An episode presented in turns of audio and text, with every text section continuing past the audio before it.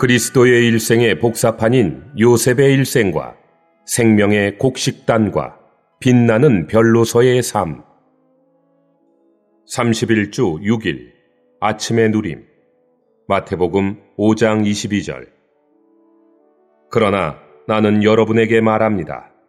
형제에게 화내는 사람마다 심판을 받게 되고 창세기 39장 9절 이 집에서 나보다 더 큰 사람은 없습니다. 주인님이 나에게 손대지 못하게 하신 것이 아무것도 없지만 마님만은 손대지 못하게 하셨습니다. 왜냐하면 마님은 주인님의 아내이시기 때문입니다.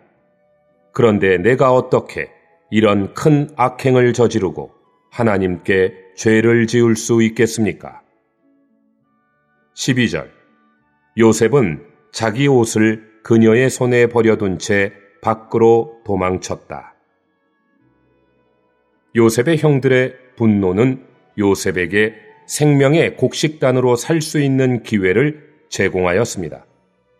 요셉의 모든 형들이 분노라는 물 속에 빠져 있는 동안 성숙한 생명의 다스리는 방면을 대표하는 요셉은 생명의 곡식단으로서 살아 인간의 분노라는 죽음의 물에서 벗어났습니다.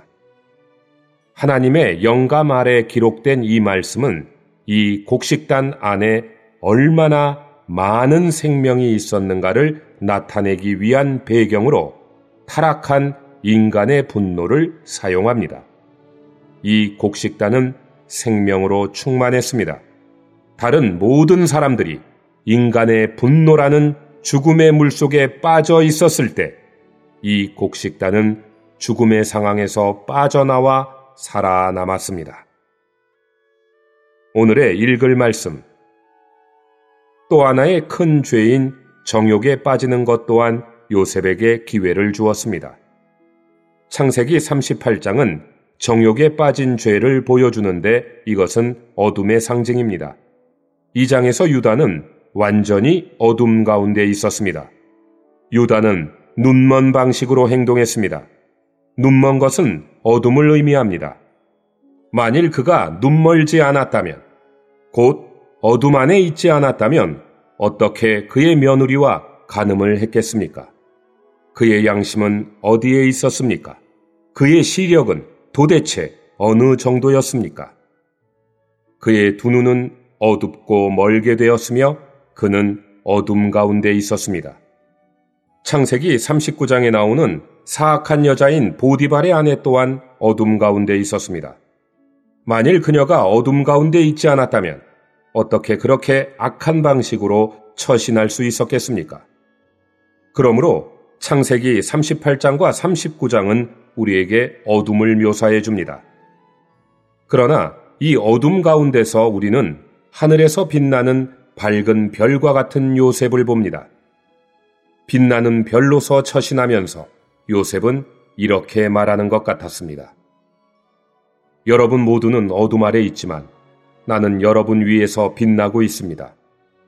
밝은 별인 내가 어떻게 그러한 어두운 일을 할 수 있겠습니까? 나는 나의 꿈을 잊을 수 없습니다. 나의 꿈이 나를 통제하고 지시합니다. 하늘의 별인 나는 결코 나의 위치를 팔지 않을 것입니다.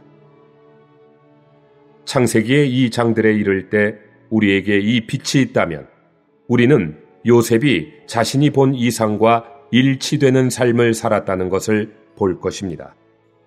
요셉은 꿈을 꾼 사람이었을 뿐만 아니라 그 꿈에서 본 것을 실행하고 살아낸 사람이었습니다. 우리 모두에게는 분노가 있듯이 또한 정욕이 있습니다. 정욕이 없다면 여러분은 나무 의자나 도림이 틀림없습니다. 모든 사람에게는 정욕이 있습니다. 우리의 정욕을 통제하는 길은 이상에 복종하고 이상에 의해 통제받고 지시받는 것입니다. 이상의 기능은 자동차의 브레이크 기능과 유사합니다. 위험한 때에 우리는 브레이크를 밟습니다. 하늘에 속한 별의 이상은 우리의 영적인 자동차를 위한 강력한 브레이크입니다. 하늘에 속한 이상 아래 있는 요셉의 생활은 마태복음 5장부터 7장까지에 묘사된 천국의 생활이었습니다. 마태복음의 이 장들에 게시된 천국 헌법에 의하면 우리의 분노는 굴복되어야 하고 우리의 정욕은 정복되어야 합니다.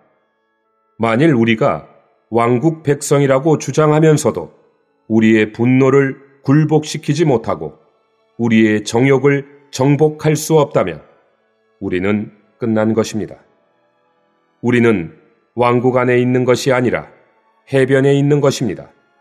우리는 우리의 분노를 터뜨리고 정욕에 빠지는 사람들입니다. 그러나 왕국 백성은 모두 그들의 분노를 굴복시키고 그들의 정욕을 정복합니다. 이것이 왕국 생활입니다. 오늘날 왕국 생활 안에서 왕들이 훈련받고 있습니다. 왕국 생활 안에서 왕국 백성인 우리는 왕들이 되기 위해 곧 성숙한 생명에 통치하는 방면인 요셉이 되기 위해 훈련받고 있습니다. 이것을 위해 우리는 우리의 분노를 굴복시키고 우리의 정욕을 정복해야 합니다. 요셉의 일생은 오늘날 우리의 체험을 얼마나 잘 묘사해 주는 그림입니까? 매일 우리는 우리의 분노를 굴복시키고 우리의 정욕을 정복하고 있습니다. 우리의 분노에 동의하고 우리의 정욕에 협력하는 대신 우리는 우리의 분노를 거절하고 우리의 정욕을 유죄 판결합니다. 이것은 우리가 성숙한 생명에 통치하는 방면을 갖고 있기 때문입니다. 우리 안에는 그리스도로 조성된 부분이 있으며 우리는 왕으로서 다스릴 준비를 하고 있습니다.